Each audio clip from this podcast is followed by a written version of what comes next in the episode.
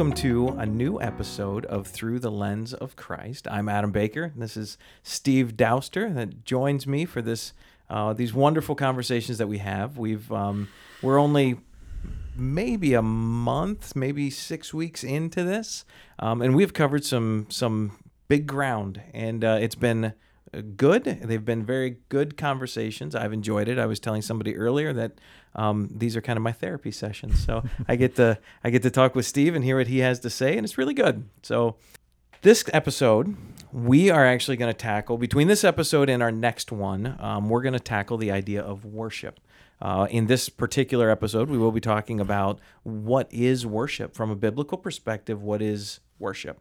We're going to take that idea of what is worship, and we're going to move to our next episode and talk about what does that look like from a corporate worship perspective. So then when we join together, when we are the assembly, when we are the church, what does worship look like, and how is that both changing in our current day, and where should it be going? I think that, again, as Steve and I have referenced before, that God is in control of all of this, and He is moving us somewhere. It's incumbent on us to try to wrestle through where that somewhere is, and I think this idea of worship is important, because I do think He's changing how we do worship, and even how we approach worship, and what it means to come together as a body. So we're going to talk about both those things. So we're going to start this one with the idea of what is worship, and I am going to stop talking and throw Steve on the spot for that one. So what is worship, Steve? Well, I don't really have a great solid definition for it. Like I thought about looking up a definition before we got together, and I thought, no, I'm just not going to do that. I thought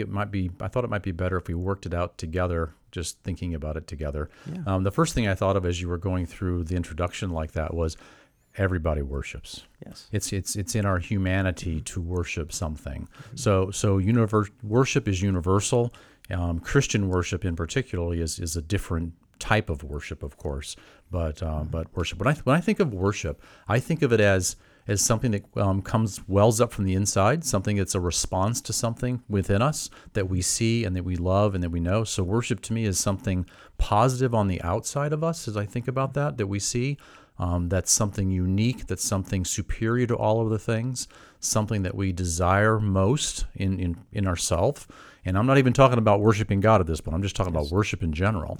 But it's something that's a response that we have as a human being to something that we understand or experience or see or take part of. Mm-hmm. Is that, in a general sense, somewhat of a definition of worship? Yeah, I think we say that it's to what we attribute value. Right? Sure. Right. So if something is of value to us, we worship that thing. Mm-hmm. I believe that the original English translation of the word worship is actually worthship. And so it's this idea of value.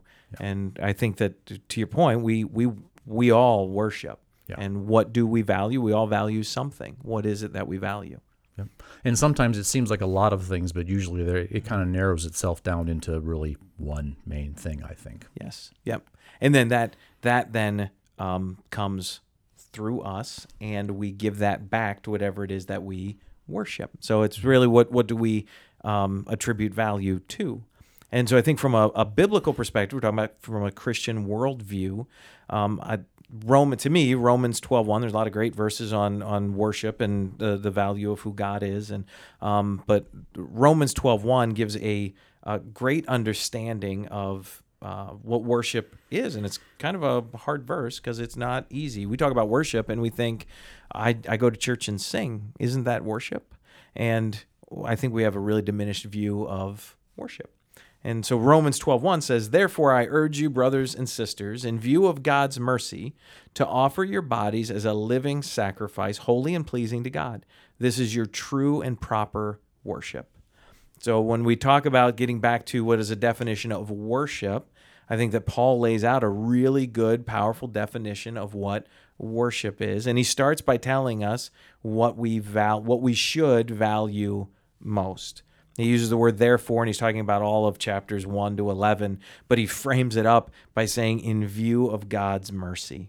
And I think he's saying that what should we value most? God, specifically how we see that played out through God's mercy. Yeah, and also there's an imperative here. So I appeal to you, therefore, brothers, by the mercies of God. So God's mercy is the foundation of this, but we're to present our bodies as a living sacrifice. So there is a donation here. There's an engagement of our part, really a subservient to whatever it is we're worshiping. Here we're talking about God, but I'm still back on everybody worships. I took it too far too fast. It's really good that you did that. I like it a lot, but it also plays into a secular worship. We're giving ourselves to something, and in Christian worship we give ourselves to the Father. We give ourselves to the one true and living God. If we're in a secular situation or a non-Christian situation, we're giving ourselves over to whatever it is that we worship, because this is something that we see as more valuable, most to be desired. And if we give ourselves over to the wrong thing to worship, and there is actually something above that, that's big trouble. Yeah. Right? That's rebellion, and God doesn't stand for that. Well, and Paul doesn't specifically state it, although he is, again, that therefore meaning all the previous 11 chapters, right? So he does get into it throughout there, but the idea where he says a living sacrifice. Mm-hmm. And I think that touches on what you're saying, is because we all worship something, and we're all sacrificed to something, right? Sacrifice not just meaning that I put in effort towards, or the wording of sacrifice is pulling off the roots of animal sacrifice. And he's literally saying that we should be dying to God, to what he's done, and saying that, to your point, we're all dying to something, right? Mm-hmm. We are all giving all of us to something. Mm-hmm. And when we worship the world and we worship what it has, the natural outcome of a life is death. Yep. And so we will worship what the world has, but it will end. Yep. What we see Paul saying, though, in view of God's mercy, is that we are a living sacrifice. Right. And I think that is, Paul's trying to make that distinction.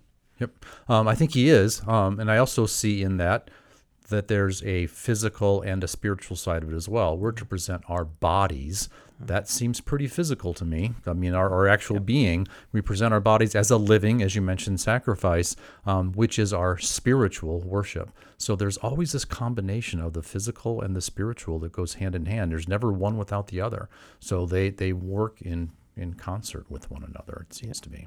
And the idea that he's bringing out when he says this is your true and proper worship, he's saying all of you to all of God. Yeah. And this idea that it's not just a Sunday morning thing, it's not just a we come together and have a quote-unquote service, and now we have a praise team and we worship with them.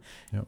That is a minuscule part of our worship, an important part of our worship, but a small percentage of our total, what should be our total worship. And so we're going to get to the idea of corporate worship in the next episode. But when we think about lifestyle worship and what does that look like, and what would good look like, I think that's a good topic. Well, I think we're worshiping all the time. Mm-hmm. So in every aspect of our lives, at every moment that we're thinking, we're worshiping something all the time. We're making choices, we're seeing what's valuable, and we respond to those based on what we desire the most. Mm-hmm. And so we think about those things, worship them in different ways. It could be money, job, people. It could be nature. It could be all kinds of things, relationships. Ultimately, those are usually all self-preferenced and self-determined. So in one sense, we're all self-worshippers in all of that, because we're the ones that are determining what's most valuable to us based on our own internal compass. Yes. Yep. Yeah, we have no problem worshiping, and we're constantly, we wouldn't call it worship, but we're constantly driven by our own desires. That's what is constantly pointed back to us in Scripture, is that when left to ourselves, we will feed after our own desires, and our own desires are always self-serving. And mm-hmm. so it becomes self-worship. And all we have to do is look a few chapters back in Romans, and we can see what kind of desires we have by nature. As we're all born in Adam, the original Adam. We're all born in Adam. Then we all have that sin nature attached to us, and our desires are all distorted. Yeah. And so we're desiring the wrong things, and we have a huge problem there, which of course leads to we need a Savior. So the God that created us, we rebel against Him, and we're fighting Him in our desires and things that we love and enjoy, and He sent a Savior to change us. So He came, lived the life that we should live, gives us the example, satisfies God's requirements, dies on the cross for our sins, is raised again, and those that are with him get to die with him and be raised and live with him in a whole new way, with all new desires and a new understanding of what worship actually is. Someone that has not gone through that, see what you think about this, someone that has not gone through that change, that spiritual renewal, that repentance and salvation by faith in Jesus Christ, they even worship God? I don't think they can have a true source sense of worship. It's humanistic, secular worship. Christian worship there at all. You would tend to worship what God can give you, right? So it ends up coming back to a self-worship, right? That I can think about some creator, some being, some spiritual thing, but only in terms of how he relates to me. So we worship God for his gifts rather than for who he is. Right. Huge difference. Yep. And I think that's a very subtle difference that we're very easily caught up in. I enjoy all these things about being a Christian, therefore I'm a Christian. No, I enjoy God. God is the end. God's the culmination of our desires and our love, and all these other things that he gives us are great gifts, but they're not him. Right. He's the greatest gift. Yes. Yeah, and I think when we talk about what does worship look like, specifically on the lifestyle worship, I always like to go back to what we refer to as the gardens, right? The beginning and the end. We see Adam and Eve in the garden, and then at the very end we see Eden renewed. And we see at the beginning, before sin has corrupted the world, we see this little glimpse at the very beginning of Scripture and the first couple chapters of Genesis of what kind of that perfected state looks like to be in worship with God. And then we see glimpses of heaven throughout Revelation, and then we see at the end of this view of heaven and heavenly worship. And so to go to the beginning, and we look at Adam and Eve in the garden, at the beginning of chapter 3, we see this entrance of Adam and Eve and how they're interacting with the world. And it says that nothing yet had been growing because there wasn't anybody there to work the fields, right? There hadn't yet been rain. There hadn't been anybody to work the fields. And so we see man come in, and he begins to work the fields, and he begins to name the animals, and we see all this interaction. All of that being done not because Adam woke up from the dirt and said, hey, I think that'd be a great idea, right? I think that, my job requires me to do this, but because he was in this perfect communion with God, and that was an act of worship for him to work the land, for him to name the animals. He was this. So all those things that he's doing. So he's responding to the glory of God. So that's that natural connection. So in that state, both in the beginning and the end, which I think are really good examples, the glory of God is clearly being displayed, and Adam is responding out of a pure heart to that, or in the future, we will be responding out of a pure heart to that glory. Here we are in the middle of all that, right? And the glory is obscured. So we not only that, when we see the glory, we misuse it and we turn it into something that it's not. And so we devalue it, we deface it, we hide it, we use it for wrong purposes because we don't see it clearly and don't love it the way we should. So I'm going to go back to, it takes that changed heart that Christ gives us when we come to him in repentance and faith, so that we can clearly now see what's actually there in a spiritual sense and see that glory, and then we respond to that in worship. Yes. And that's the goal that we have in life, really, as I go to work, working with people, even working with materials, seeing the glory of God in that and understanding that comes straight from God as a mark of himself in this world and in other people and in relationships and in myself as well, and responding with praise and adoration for what I've now seen in a very different way than before I was a believer. Yeah, there's a writer, Hans Urs von Balthasar. Never heard of that dude. Yeah, so he actually wrote extensively on the beauty of God and this idea. He even took, so the transcendentals we know as God is the one, the true and the good. Mm-hmm. The fourth transcendental, which sometimes is added and he really claimed, was beauty. Mm-hmm. And so this idea that everything that we see is in some way, even though Paul says it's revealed as though through a glass darkly, right? But it's all revealing God's glory, all of creation, everything that you make with your hands. You were talking about through materials, right?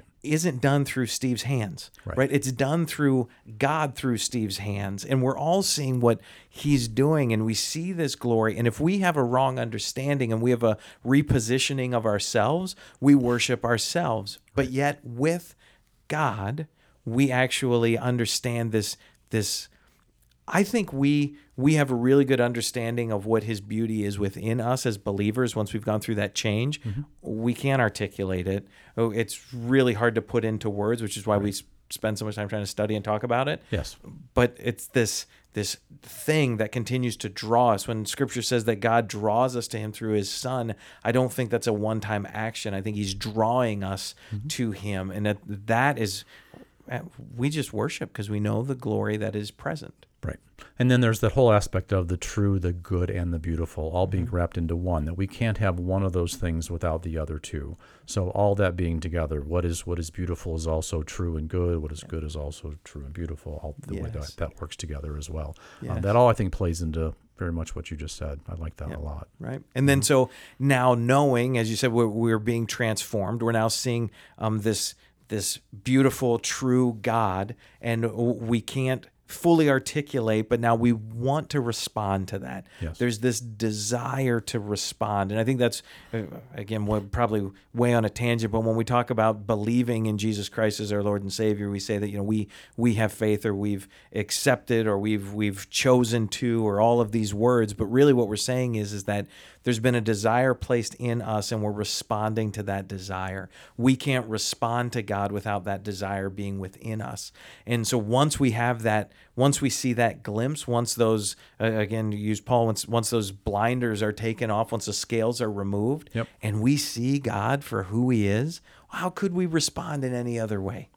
Right, and I think once we see that, we want more of that. Mm-hmm. So sometimes we still fall back into sin, and we think we see something that's not there, right? It's something that entices us, that feels good and looks good, but it's not the ultimate good. It's actually a deceiver and a deception going on there. But once we see that glory, we should want more of it, and we should want to enhance it and encourage it, which is actually God's grace working through us to do that. Whether that's in our own lives, or actually whether it's in an evangelistic situation where we want more worshipers, so more people to worship God together, because we want God to get the glory that he deserves redounded back to him through people and through the things that we create with our hands, and the businesses that we build, or the ministries that we work in, or the interactions and relationships with people, mm-hmm. even as I take care of my dog, whatever it might be. Right? All those things glorify God.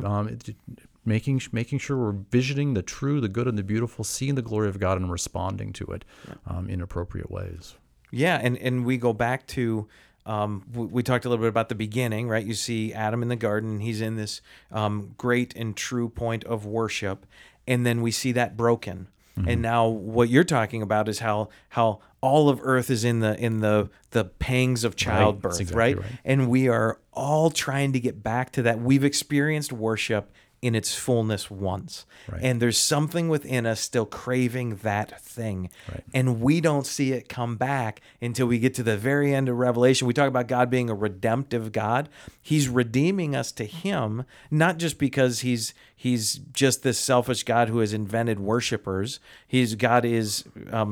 Again, to be controversial, but he's an egoist, right? I mean, how could God like anyone but himself, right? But he's created all of this world and redeeming it to him, not just so that we can be his minions, which some people feel, but he's giving us the blessing of worship. He's giving us the joy of his glory, and we're able to worship. And that's what we see heaven erupting in Revelation, is this wonderful acknowledgement. Even before the new heaven and earth come, we see heaven and praising God for who he is, for who Christ is, and for what is to come. Yes. So I also agree with God being, and if you want to call it an egotist, but who else is he to worship? Or what else is he to worship? He's got to worship really himself. Yes. If he worships something else, then that other something else would be God, and he would not be God. So that's a huge thing. And I think of that too in a salvific kind of a way. It's like we're all made by God, created by God, and God's got it wired in us to worship. We're just worshiping the wrong thing. So we need that release and that, like you said, the scales and blinders to be removed so that we can see clearly, and then it's not a forced or a robotic kind of a thing. It's a natural thing for us to worship the true glory of God because he's the one that created us to do that. So it's simply a cleaning out of the spectacles or a cleaning of the glasses, and we're able to see, and we do what we're naturally created to do. So that is the freedom that we have in worship and the freeing that we have when we come to Christ. So even though we're slaves to unrighteousness here on the earth, well, we're eventually, if we come to Christ, we're slaves to Christ. But it's in a way that really meets, I don't know, what would you say? It's the way for human potential and human flourishing to be maximized, to be what it actually was in the garden and what it was meant to be, and the way it will be in heaven. Right. When using the before and after. Yes. Again. So we've talked about, to wrap this up and move on to our next episode, but we've talked about what worship is kind of in the full, right? This idea that we've attributed value to God, not because we've chosen to attribute that value, but because he's revealed to us his value. Mm-hmm. We've now seen this value. We respond back with our worship, acknowledging his value, and now we're struggling to do it well. And so we, in that struggle, need support, we need help, and we need to see it lived out. And so as we close this idea of kind of lifestyle worship, that segues us into the understanding of corporate worship. Why do we come together, and what does worship look like? So that'll be the next point of our episode. So great conversation. Thank you, Steve. As always. Thank you.